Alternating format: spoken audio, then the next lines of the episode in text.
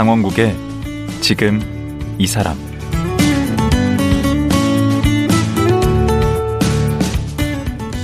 안녕하세요. 강원국입니다. 어제에 이어 존엄 케어를 실천하고 있는 인덕의료재단 이윤환 이사장님과 말씀 나눠보겠습니다. 어제는 물리치료사에서 30대 병원 이사장이 된 사연과 요양병원에서 사무 이탈에 존엄 케어를 시작하게 된 얘기까지 들었습니다. 그런데 환자 중심으로 병원을 운영하다 보면 그 과정이 만만치 않았을 것 같습니다. 존엄 케어 실천을 위해 어떤 문제들을 해결해야 했는지, 실제로 또 어떤 효과가 있었는지, 이윤환 이사장님 만나서 들어보겠습니다.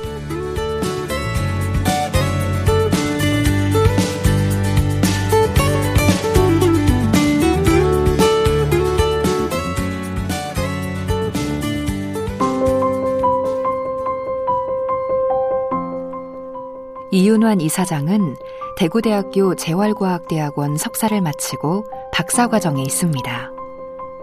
가난한 농촌 집안의 삼형제 중 막내로 태어나 2005년 33살에 의료법인 이사장이 됐습니다. 냄새, 낙상, 욕창, 와상을 없애고 탈기저귀, 탈억제대로 환자를 돌보겠다는 사무 이탈을 원칙으로 요양병원을 운영하고 있습니다. 2015년 요양병원 최초로 대한민국 신지식인으로 선정됐습니다. 현재 대한노인요양병원협회 기획원장이며 경북 안동시에 있는 의료법인 인덕의료재단 이사장입니다. 쓴 책으로는 불광불급, 미치려면 미쳐라가 있습니다. 안녕하세요, 이사장님. 안녕하십니까. 예, 이윤환 이사장님 다시 모셨습니다. 어제는 이 이사장님의 어떤 뭐 성공 스토리랄까? 뭐, 뭐 성공이라기보다는 어찌 보면 악전고투 하시면서 열심히 네. 살아오신 얘기 나눴고요. 그리고 이제 어느 정도 돈을 벌고 이렇게 됐을 때, 어, 거기서 더 벌려고 하지 않고, 어, 가치 경영, 그러니까 음. 그 존엄 케어를 네. 이제 시작하면서 이제 사무 이탈을 이걸 했다는 얘기까지 들었습니다. 네. 근데 그 사무 이탈 어 그러니까 네 가지가 없고 두 가지로부터 탈피한다. 네. 그 냄새가 없고 욕창이 없고 낙상이 없고 와상이 없고 그다음에 기저귀로부터 탈피하고 기저귀를 최소화하고 어, 그다음에 이렇게 묶어 놓는 거 탈피한다. 어, 탈피한다. 네. 그 얘기를 들었었는데 근데 이걸 하려면 이제 간호사분들이 고생 아닙니까? 맞습니다. 그 반발도 좀 많이 있었을 것 같은데 네. 이렇게 하자고 그럴 때 네. 떠나는 분도 있었을 것 같고 그 과정에 뭐 이렇게 진통을 좀 많이 아무래도 겪으셨겠죠. 네. 그래서 저희 처음 이거 시작할 때 네. 실질적으로는 다 생각하면 다 좋은 마음이잖아요. 그렇죠. 내 부모가 될 수도 있고 내 친구의 부모가 될수 음. 있는 이 부모님들. 그 명분으로는 좀 거부하기가 힘들어요. 힘들죠. 네. 네. 병원에서 돈 벌자고 하는 게 아닌데 네. 예를 들어서 우리 병원 수익을 내고자 했으면 네. 직원들이 이만큼 안 따라오겠죠. 어, 네돈 버는데 내가 왜 고생해야 돼? 돈 버는 거 하고 나하고 뭔 상관이에요? 근데 직원들이 알죠. 음. 한 달에 간병 적자를 8천만 원이나 안고서 음. 이걸 한다는 것은 음. 돈을 벌기 위함이 아니라 환자를 위해서 진정 좋은 서비스를 하겠다라는 음. 수익을 포기했던 부분이 제 진심이 직원들에 전달이 된 거였어요. 음. 그렇게 해서 시작을 한 거죠. 음. 그래서 6개월 만에 진짜 사무이탈이 완성이 된 거예요. 근데 이제 시간이 자꾸 지나니까 보람과 가치도 좋고 의미도 좋지만 내 몸과 마음이 힘들어지니까 그렇죠. 직원들이 이제 아, 우리는 왜 안 묶어야 됩니까? 우리 왜 기저귀 안 쳐야 돼요? 어. 그러니까 간호사분들. 어, 직원들이 퇴사하는 직원들이 발생하기 시작한 거예요. 음. 그래서 이런 존엄 케어가 직원들한테는 힘든 일만 아닌 음. 내가 의료인으로서의 어떤 가치나 음. 철학에 대한 어떤 그런 프라이드가 필요한데 어. 이걸 어떻게 긍정적인 생각을 신기 하지 않은 것들이 필요했었는데 음. 그때 어, 제가 어떤 분으로부터 책한 권을 받았고요. 그게 이제 어, 행복 나눔 인류 운동, 감사 나눔 경향이었어요. 어떤 운동이죠? 하루에 음. 한 가지 선행을 하고 음. 한 달에 책 두 권을 읽고 음. 일일 다섯 가지 감사를 쓰는 거예요. 엄청 어려운 일인데 네. 그거 더 짜증내지 않았을까라고 이걸 쓴 거예요. 감사 나눔을 저희 병원에서 의료계는 처음이었지만 음. 이미 삼성중공업하고 포스코에서 하던 거였어요. 음. 그 삼성중공업의 서병수 만장이라는 이야기가 있어요. 딸이 다리를 저는 소아마비를 가지고 있는 딸아이한테 음. 아빠가 100가지 감사를 씁니다. 내 딸로 태어나줘서 고맙습니다. 감사합니다라고. 그러면 딸아이가 딸아이가 아빠한테 닭가를 쓰는데 다리만 불편하게 놔주셔서 감사합니다 쓰는 거예요. 음. 음. 손은 멀쩡하니까. 음. 그래서 그럼에도 불구하고 감사. 내가 힘들고 어려운 일인데도 긍정적인 생각을 하네. 근데 제가 그걸 보면서 음. 그책 400권 우리 직원들이 다 나눠주면서 음. 우리 앞으로 감사 나눔 하자. 음. 일이 힘들고 어렵지만 우리가 이 자체에서 감사함을 일상에서 감사함을 찾으면 지금의 어려운 일들은 다 해결될 것이라 생각해서 그걸 시작했던 거예요. 음. 그리고 전원키오 시작해서 6개월 만에 감사 나눔을 도입을 해서 시작을 했는 거고 음. 하루에 다섯 가지 감사를 매일 쓰다 보니까 음. 직원들이 긍정 마인드가 생기기 시작한 거였습니다. 예를 들어 예를 들어 볼게요. 음. 우리 간호사 다섯 가지 감사를 썼는데 네. 환자분이 화장실 가다가 네. 대변을 누셨어요. 네. 어디에 휴지통에 누셨어요. 그럼 예전 같으면 왜 하필 내 근무 때저 어. 할아버지가 대변을 보셔서 날 힘들게 했지 음. 오늘 진짜 짜증나고 힘든 날이다라고 끝날 거예요. 음. 근데 업무 마감 전에 다섯 가지 감사 쓰다 보니까 음. 이 친구가 어떻게 써놨냐면 음. 어르신이 화장실 못 가고 대변 보셨지만 정리하는데 힘들었지만 그래도 낙상 사고 없어서 감사합니다 쓰는 거예요. 음. 이래서 이게 100일 정도 지나니까 이런 일들이 많이 일어나는 거예요. 그래서 음. 이게 존엄 케어가 힘든 존엄 케어가 음. 시켜서 하는 존엄 케어가 아닌 음. 직원들이 스스로 받아들일 수 있는 존엄 케어로 어. 이렇게 어, 변경이 되는 그러면 그 거죠. 그 존엄 케어를 받으신 환자분들 네네. 반응이라든가 네. 그런 분, 그 기억에 남는 환자분 이런 분들가 계신가요? 어, 노부부셨는데요. 네. 할아버지가 먼저 저희 병원에 입원해 계셨고 네. 할머니는 병문안을 오시던 보호자셨습니다. 음. 근데 할머니가 급성 뇌출혈이 오셔가지고요. 우리 안동의 인근의 종합병원에 가서 뇌사 판정을 받고 오세요. 음. 식물인가 판정을 받고. 음. 할아버지가 할머니 온다는 소문을 듣고 병원 로비에 휠체어 타고 나가서 기다렸는데 음. 휠체어를 타고 오지 않고 앰뷸런스 실려온 할머니는 어. 의식도 없는 상황이었고 어. 머리를 다 깎 인 상황이었어요. 음. 그러니까 우리 불러도 이게 할머니 할머니 그러니까 이 할머니가 대답을 못하죠 의식이 없으니까 그렇죠. 뇌사 상태였으니까. 음. 근데 할아버지가 이게 불러도 대답 없는 할머니를 보고 음. 아 우리 우리 할머니는 이제 끝났는구나 하면서 그냥 우시면서 그냥 병실로 들어가셨어요. 어. 그런데 이분이 중환자실에 네. 계시면서 저희 우리 원장님이 해진 돌면서 보다 보니까 한 3일 정도 정도 뒤에 눈동자가 따라오는 걸 발견했어요. 어, 그 할머니가. 네, 눈동자가 어. 따라오는 거는 뭐냐면 음. 완전 식물 인간이 아니고 반식물 인간이에요. 어. 그래서 그때부터 저희가 원래 이런 환자는 재활 치료를 하지 않거든요. 음. 그래서 재활 치료를 시작했어요. 음. 근데 이 할머니가 2주 만에 의식이 깨셨어요. 한 달 만에 핏빛기가 됐고, 두 달 만에 식사가 됐고, 세 달 만에 콩고르기가 됐어요. 음. 그러면서 할아버지와 제의를 합니다. 어. 할아버지 이렇게 소, 우리 제 강의 영상에 보면 할아버지 할머니 이렇게 손을 잡으시면서 음. 할아버지가 뭐라고 말씀하셨냐면 80년 동안 예. 살면서 60년을 같이 살아온 내 할머니하고 예. 내 마지막을 정리할 수 있는 시간을 줘서 고맙습니다. 이야기를 한 음. 거예요. 그때 우리 직원들 옆에 있는 직원들 거의 다 울었습니다. 어, 그러네. 예. 이런 음, 좋은 반응을 얻었던 사례 그런 게 있으면 또 하나 좀 음. 소개를 해주시죠. 급성 뇌졸중으로 예. 서울의 모 대학병원 거쳐서 모 요양병원 거쳐서 저희 병원에 경도요양병원에 입원하셨던 분이 예. 팔다리가 다 묶여와서 소리를 지르고 네. 난동을 피워요. 아. 이런 경우에 네. 예전에 어떻게 했냐면 네. 팔다리를 묶고요. 신경 안전제를 썼습니다. 그럴 수밖에 없죠. 그럴 수밖에 없죠. 네. 3일 쓰면 안 되면 일주일 써요. 일주일 써서 안 되면 2주간 써요. 오. 문제는 2주간 약물을 쓰게 되면 네. 환자는 기부스에 보면 근육이 금방 빠지잖아요.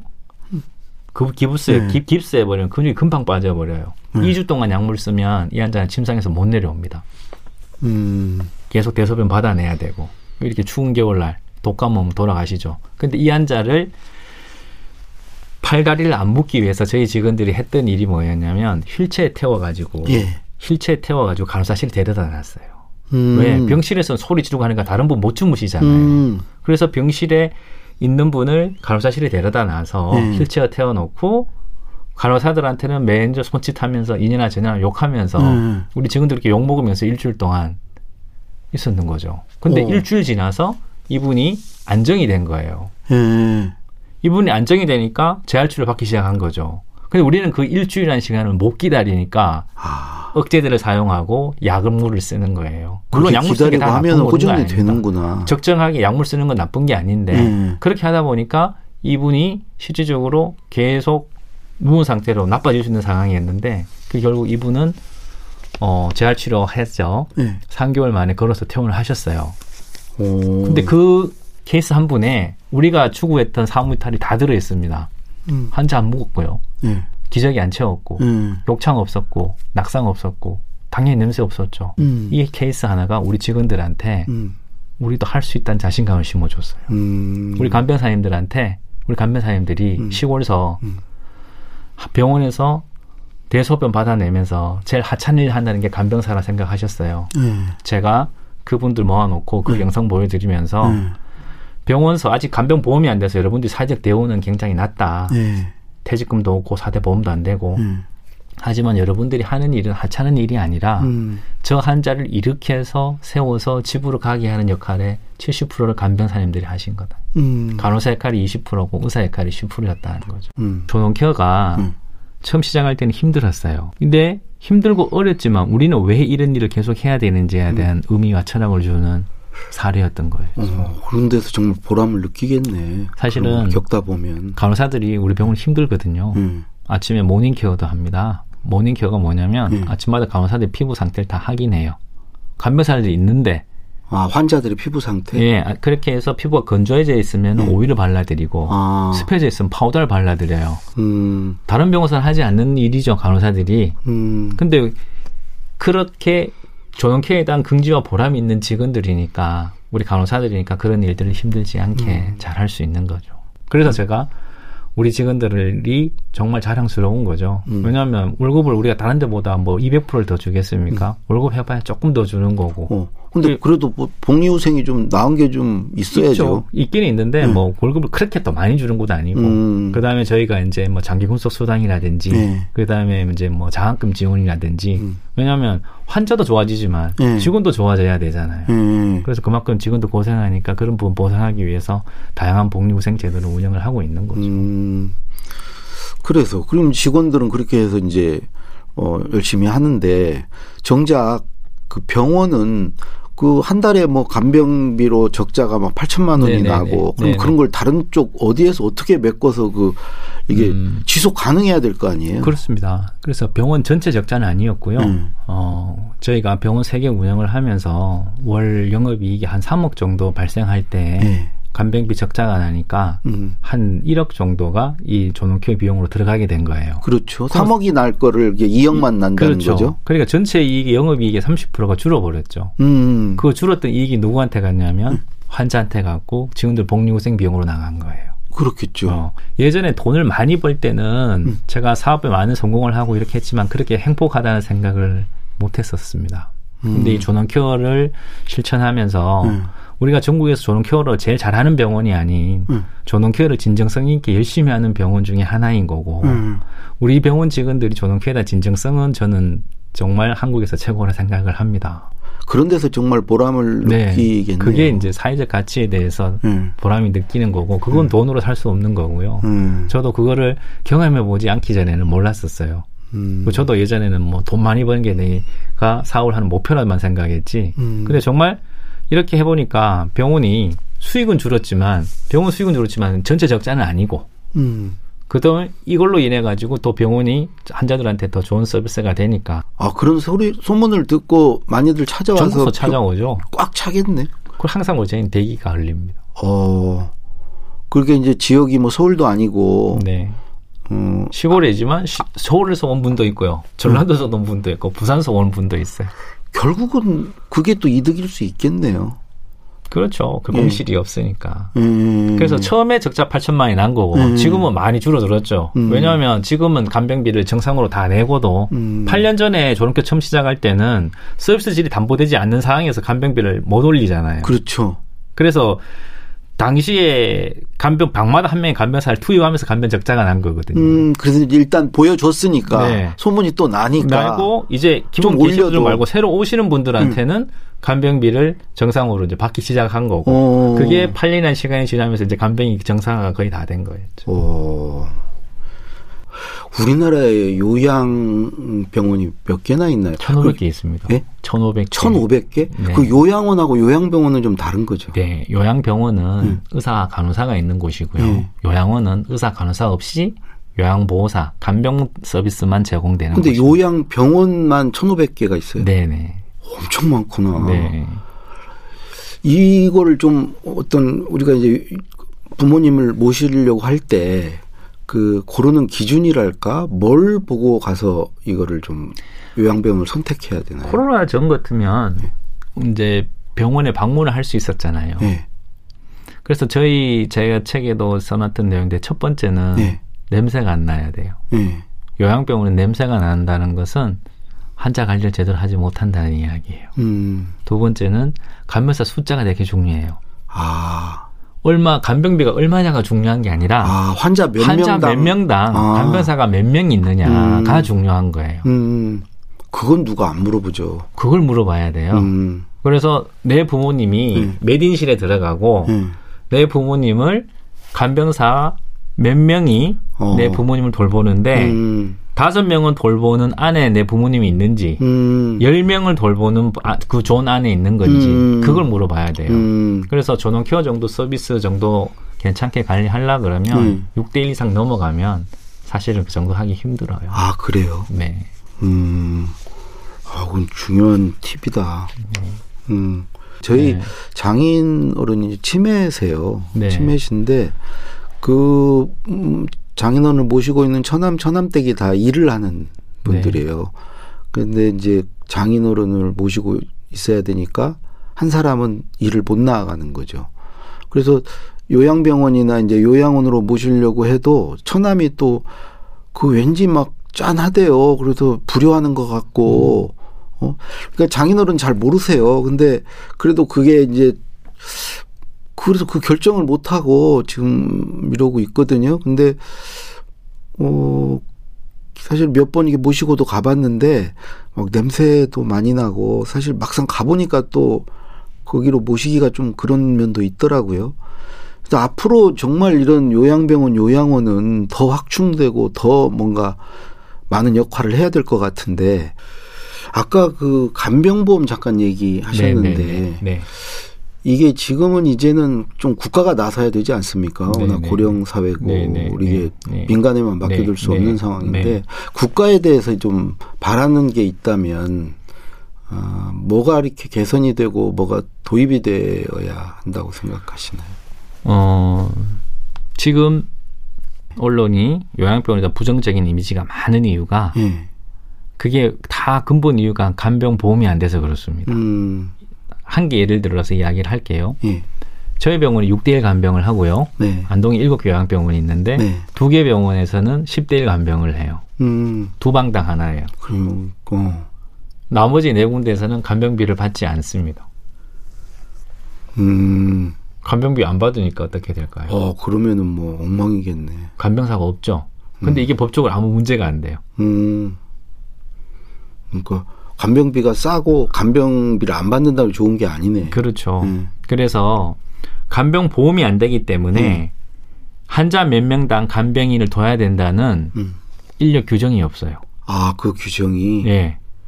그 그래서 필요하네. 우리 같이 음. 6대1 둬도 되고요. 예. 10대 1 해도 되고 음. 간병사 없어도 됩니다. 음. 그게 법적으로 아무 문제 되지 않아요. 어. 왜? 간병비 전액을 환자가 부담해야 되니까. 근데 그런 병원들 간병비를 안 받는 병원들이 네. 전국에 지방에는 많습니다. 음. 간병비를 안 받다 보니까 간병인을 둘 수가 없죠. 음. 간병인을 못 두니까 서비스 질이 떨어지겠죠. 음. 그러면 저희 같이 저희 병원은 잘해드릴게요. 저희는 환자 안 묶어요. 냄새 안 나요. 이렇게 환자를 유치하는 게 아니라 네. 거기 얼마네요? 더 싸게 해드릴게요.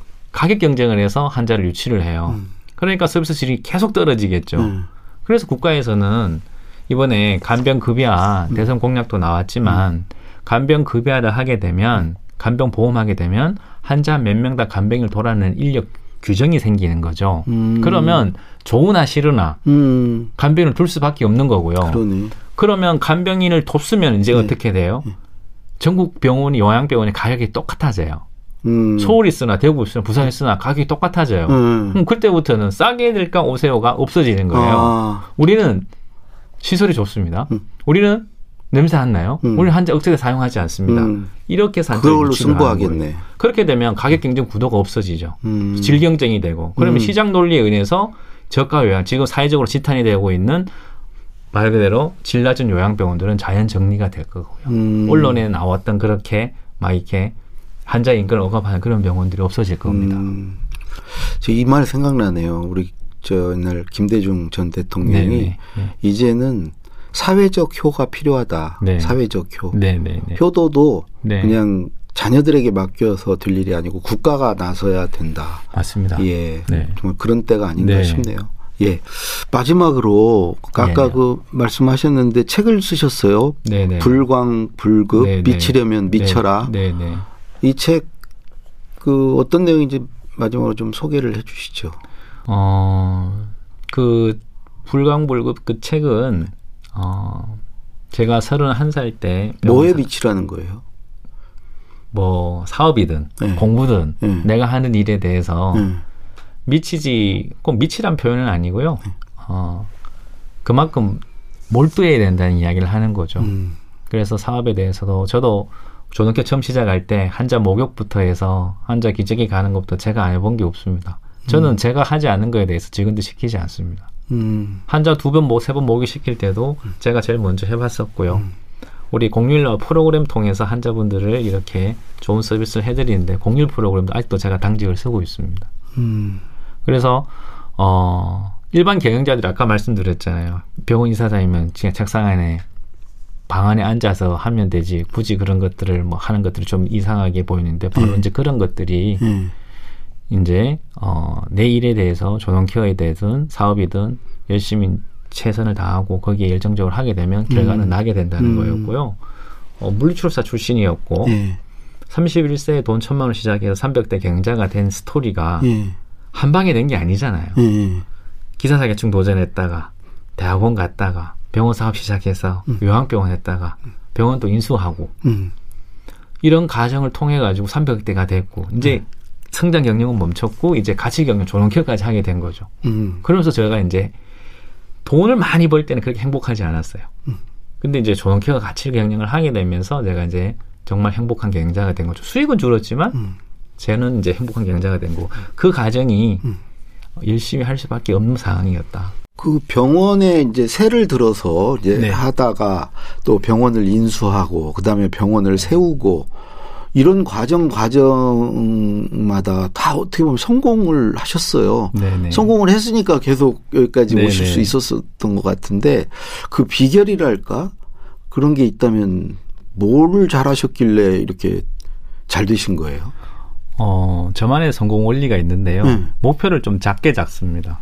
음. 목표를 작게 잡고 실천은 즉시 하고요. 어. 그러면 작은 성공을 이뤄요. 응. 그럼 작은 성공을 이루면 그걸로 끝내지 않고 응.